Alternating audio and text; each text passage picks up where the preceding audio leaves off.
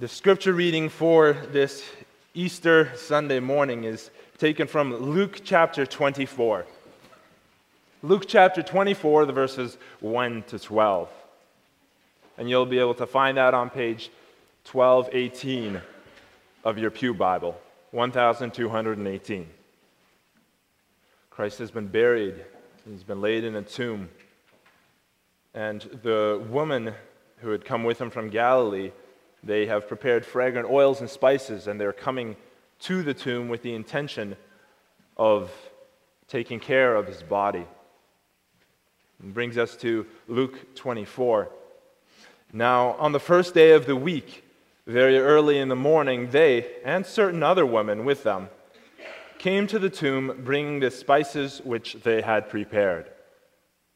But they found the stone rolled away from the tomb.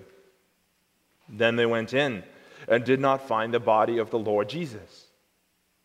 And it happened as they were greatly perplexed about this that behold, two men stood by them in shining garments. And then, as they were afraid and bowed their faces to the earth, they said to them, Why do you seek the living among the dead? He is not here, but is risen. Remember how he spoke to you when he was in Galilee saying, The Son of Man must be delivered into the hands of sinful men and be crucified, and the third day rise again. And they remembered his words. Then they returned from the tomb and told all these things to the eleven and to all the rest. It was Mary Magdalene, Joanna, Mary the mother of James, and the other woman with them who told these things to the apostles. And their words seemed to them like idle tales, and they did not believe them. But Peter arose and ran to the tomb.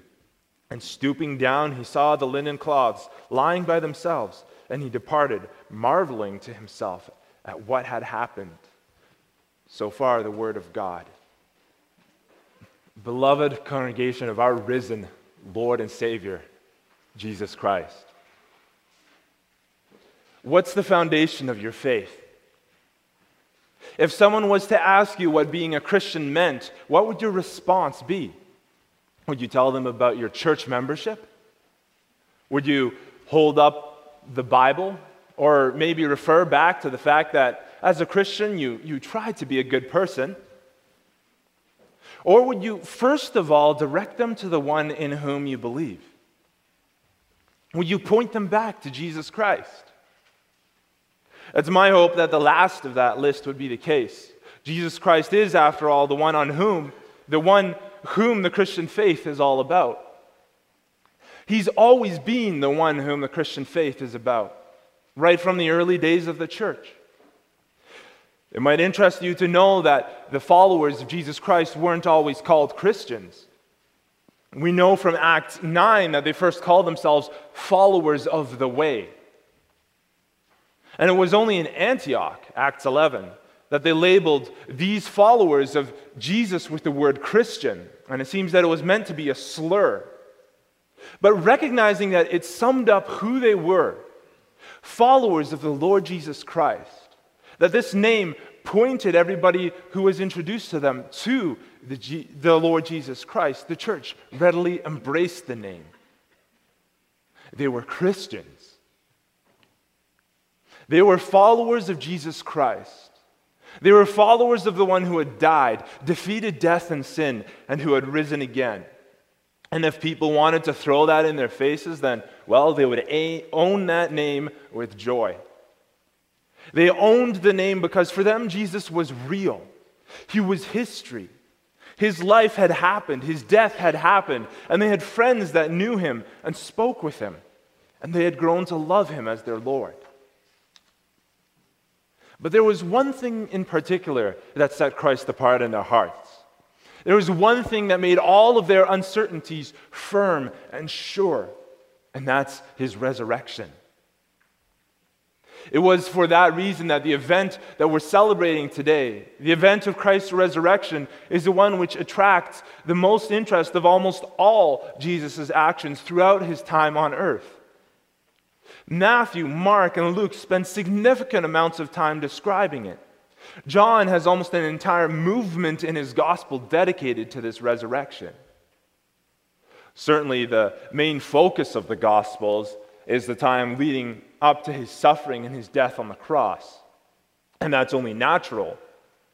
It focuses our attention on the fact that he came to seek and to save those who are lost, to save us from our sins.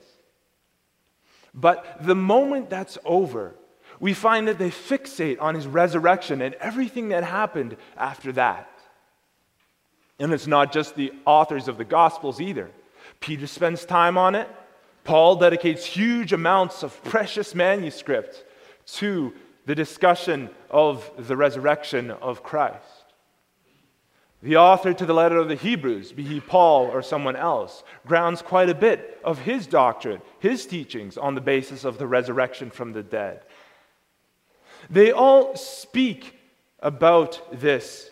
They all speak about themselves as witnesses to this event. Why do they spend so much time on it? After all, Jesus came and he suffered and he died, and wasn't that the point of his coming to earth? The Apostle John summarizes the reason for it in his gospel.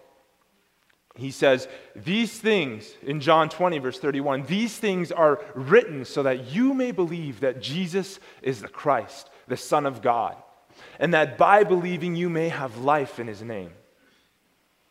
The resurrection is the supernatural event that confirms the supernatural origins of our dead and risen Savior and Lord.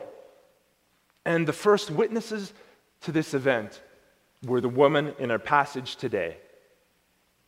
And so today we'll be looking at our passage and the event of the resurrection under the following theme He's not here, He is risen.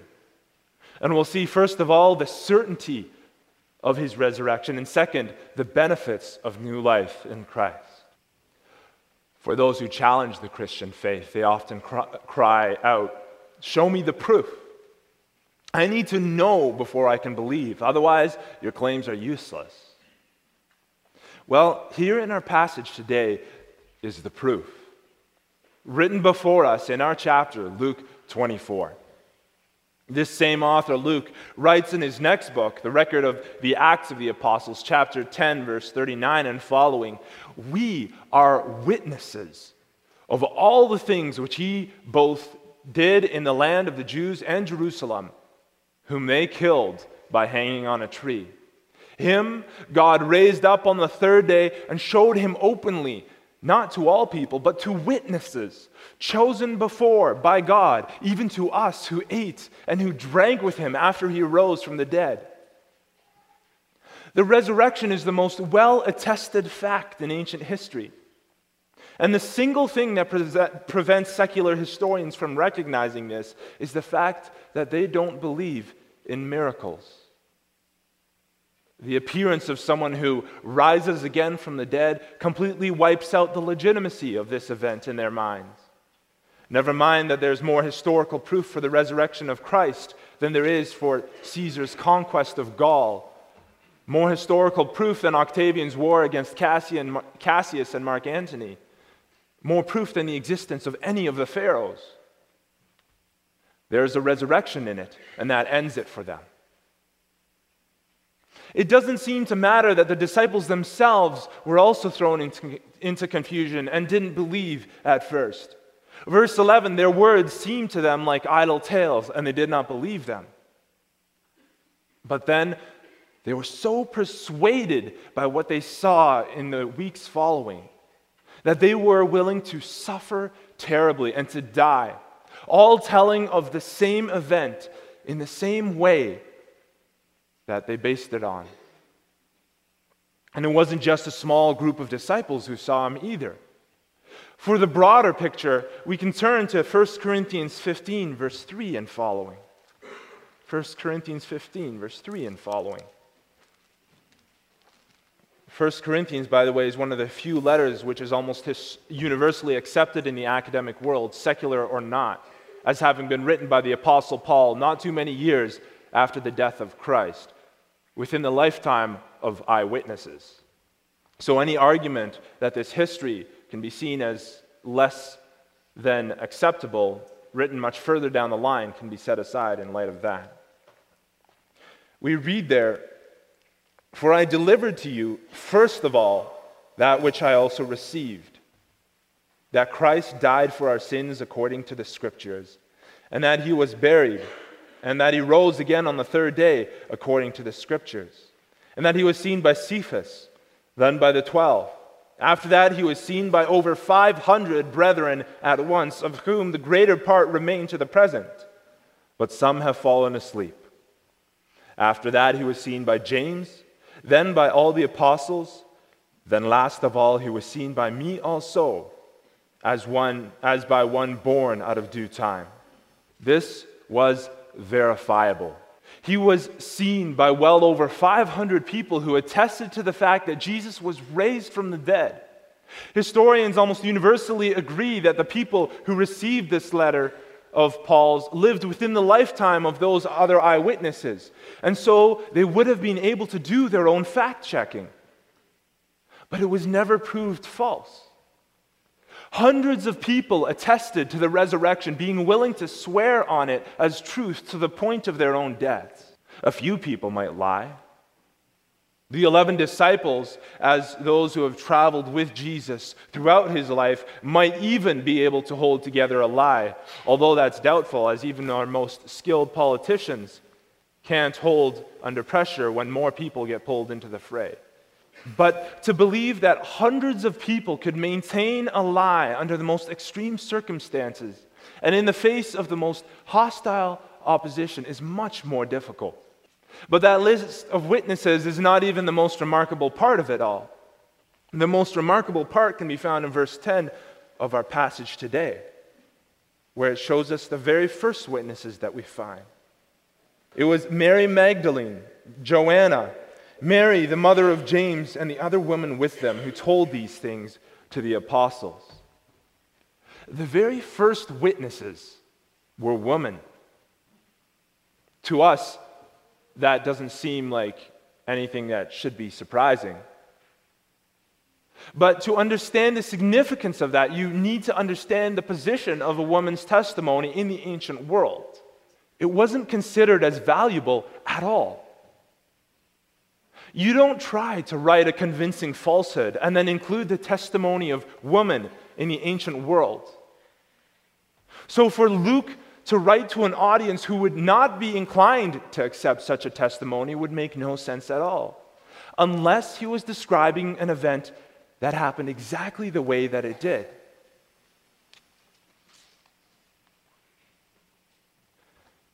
At the end of the day, however, it's not all of this proof that's at the foundation of our belief at all. Although this proof is encouraging for us, it's not the be all and end all. And why is that the case? Because our faith is, as the author of Hebrews puts it, the substance of things hoped for and the evidence of things not seen. Our faith rests on those words that we find in our theme. He is not here, but is risen. There will always be more questions that you can bring forward. If you convince someone that Jesus Christ was a historical figure, they can ask, but what about the witnesses? You bring forward the answers to that, and they can say, but what about the quality of the documents? There are answers enough for all of their questions and 10,000 more. But for some of them, that won't be enough. We read in verse 11 of our passage today that the disciples heard the woman who testified to Jesus' direct, resurrection, and their words seemed to them like idle tales. They didn't believe. They couldn't believe. Until Christ stood before them in the flesh, it was more than they wanted to process. We know that as time went on and Jesus revealed himself to his disciples, they eventually did come to believe. But we also recognize that there were many in Israel who did not, because then it would have, it would have implications for them. It would mean that they would need to change. Their whole worldview would be turned upside down, and they couldn't handle that. So they remained in unbelief despite the number of people around them who spoke about having seen Christ themselves in the flesh, despite the testimony of the woman in our passage today, and so many others. Time and time again, you can answer an atheist's questions. But if someone really doesn't want to believe, they'll find a reason not to, and there's always another reason not to believe. And so at the end of the day, we need to recognize that we can't argue someone into the kingdom of God. Sin and Satan blind the eyes of the world so that even what's rational can't be accepted. There's only one person who can truly change their hearts, and that is God Himself. Believe it. He can truly change their hearts. He did, after all, raise His Son Jesus Christ from the dead again, did he not? Bring them again and again in prayer before God and pray that he would change their hearts. Perhaps you're a visitor here today and you think, I want to believe. I would like to believe, but I can't. If this is your situation today, ask God Speak to him. Look to the cross of Jesus Christ and what it means, and fix your eyes on it as your starting point. That is the beginning of faith. Hold on to the reality of his resurrection and what it means for the people of God, and let that be your anchor because it is a historical certainty. But more than that, it's not just truth that we can put our faith in we put our faith in the person, the person of Jesus Christ. Look to him and trust that he won't let you down, but that he'll guide you along this path. He'll guide you along this journey if you will put your trust in him.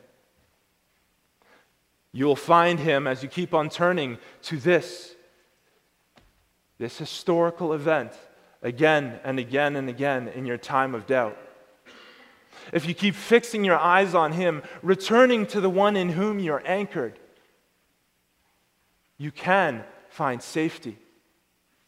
Your ship may be rocked by the waves of circumstance and the winds of doubt, but if it is anchored in Jesus Christ, you'll find that you can and will weather the storm, and you'll be steered into safe harbor.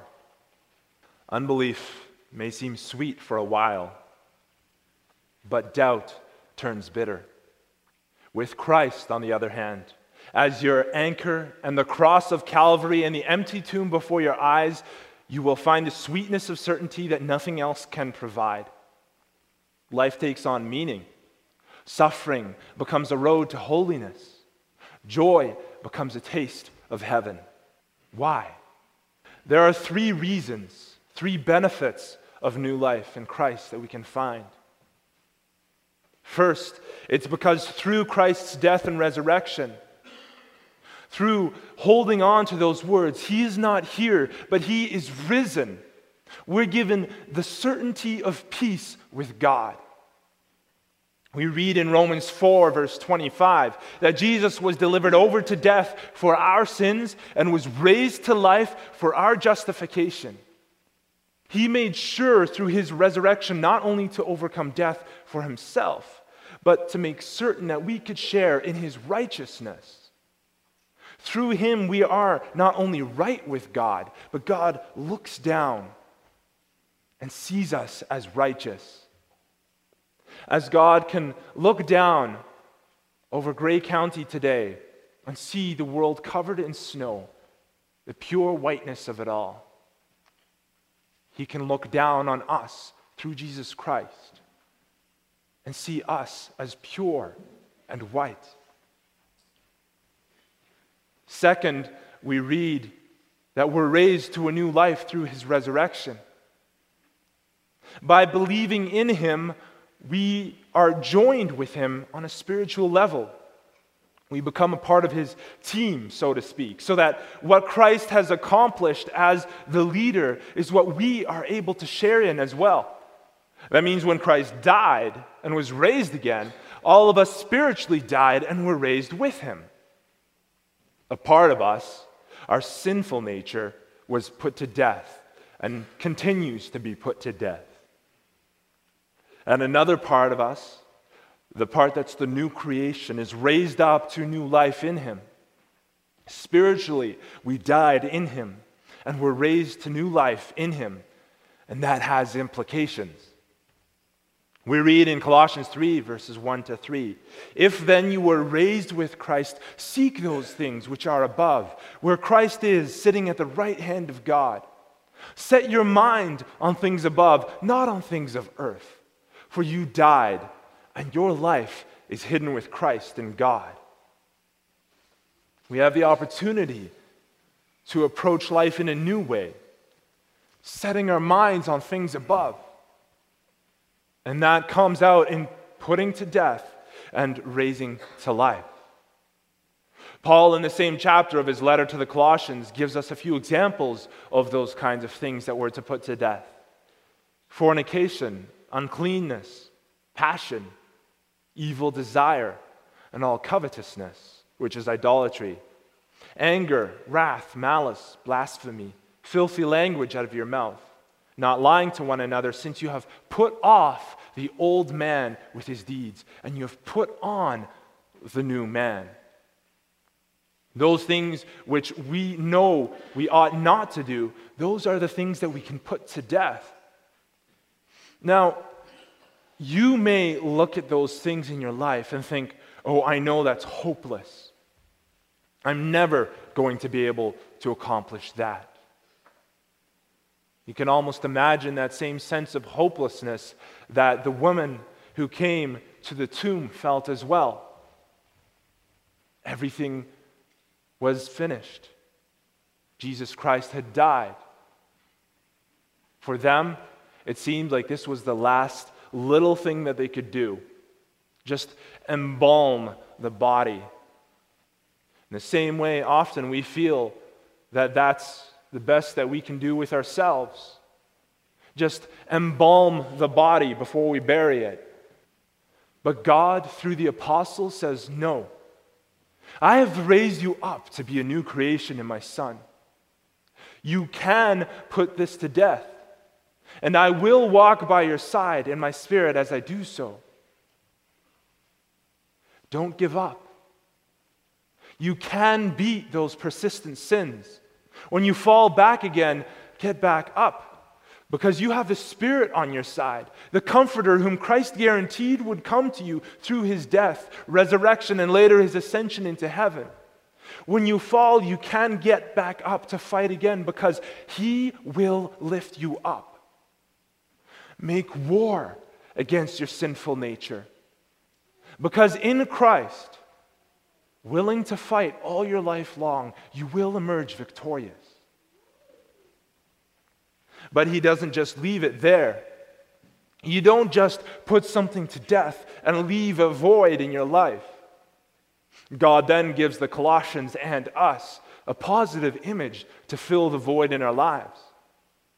We read in verses 12 and following of that chapter of Colossians, therefore, as the elect, or chosen people of God. Holy and beloved, put on tender mercies, kindness, humility, meekness, long suffering, bearing with one another, forgiving one another. If anyone has a complaint against one another, even as Christ forgave you, you also must do. We're called to seek all of these things because our Lord Jesus Christ embodies them. Christ is all of these things. And so we should seek to be modeled after his image. But he doesn't stop there. He goes on to write, but above all these things, put on love, which is the bond of perfection. And let the peace of God rule in your hearts, to which you also were called in one body, and be thankful. Now, notice the language that's used here. He doesn't say to take your character and to change it. No, he says put on these things, put on these different attributes. You may say, I'm so ingrained in these habits, it's hard to kick them. My wife knows that I'm unforgiving, and so she's gotten used to putting up with it. The guys that I'm a foreman over, they know that I'm impatient or not particularly merciful, and they've gotten used to it. My kids know that when it comes to them, I'm rather prideful. I don't ever say sorry to them. And these are so ingrained as habits in my life that I'll never change. I feel hopeless. How can I put on these things that Paul speaks of? Well, then, here you'll find hope as well. Yes, you're weak and you slide back, but you don't remain there. Why? Because Christ has arisen. Being joined with Christ, we too are raised up to a new life. Christ's rising has a transforming effect on you. In Him, you can put off those things, and you can put on these new qualities of the will. Basically, this means in Christ, you can change. Even as old and ingrained as your habits are, even if it feels like it's a corpse that needs to be put to rest, there is hope. You can change. But how is it possible, you may ask? Well, the key can be found in those two words, put on. There two simple little words in English and one simple little word in Greek. In Greek, we find this exact same word in Romans 13, verse 14, where we read, Put on the Lord Jesus Christ and make no provision for the flesh to fulfill its lusts. Put on the Lord Jesus Christ, and these new attributes will begin to become a reality for you. It's not you changing your own nature, it's you putting on Christ's nature. It's you being buried with Christ and being raised to newness of life with Him. Christ's resurrection has this transforming effect.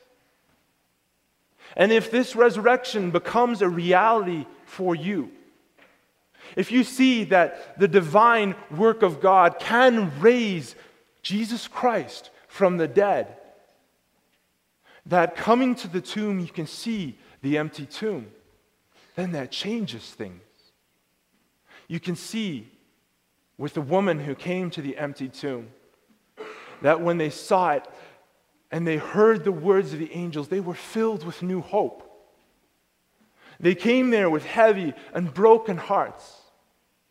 They came there with deep sadness because they themselves felt like there was nothing they could do except put the body to rest, embalm, and leave it at that.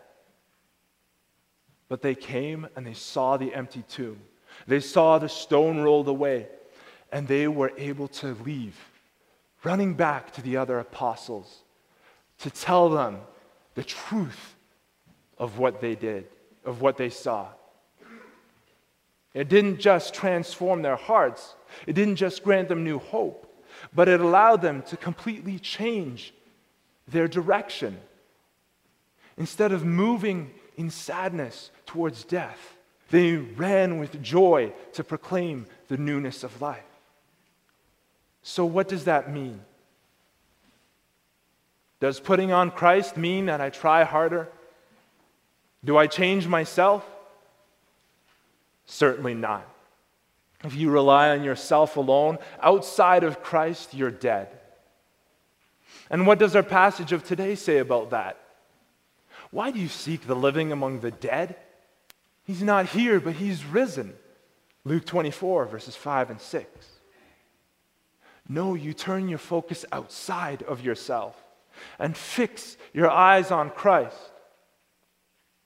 Christians in the time of the early church were able to hold on to their faith even in the most terrible times because they, or people they knew, had seen Christ. They had confirmed that he had died for them and that he was raised for them. They had certainty. This gave them the ability to stand firm because they found their hope outside of themselves. Christ being raised from the dead to a new life was living proof that in him the same could be true for them, and the same can be true for us today. Keep coming to him in prayer. Keep coming to him in prayer. Keep confessing your sins to him. Keep looking to the promise that He grants us through His sacrifice on the cross, that all is forgiven in Him. And keep looking to His resurrection as a reminder that in Him you can have a new life. And finally, the third benefit that we can receive because of Christ's resurrection is the assurance that not only will we begin to taste new life here on this earth, but we have a sure promise in Him that we ourselves will be raised up as well with new bodies, perfected, holy, righteous, blameless, and pure.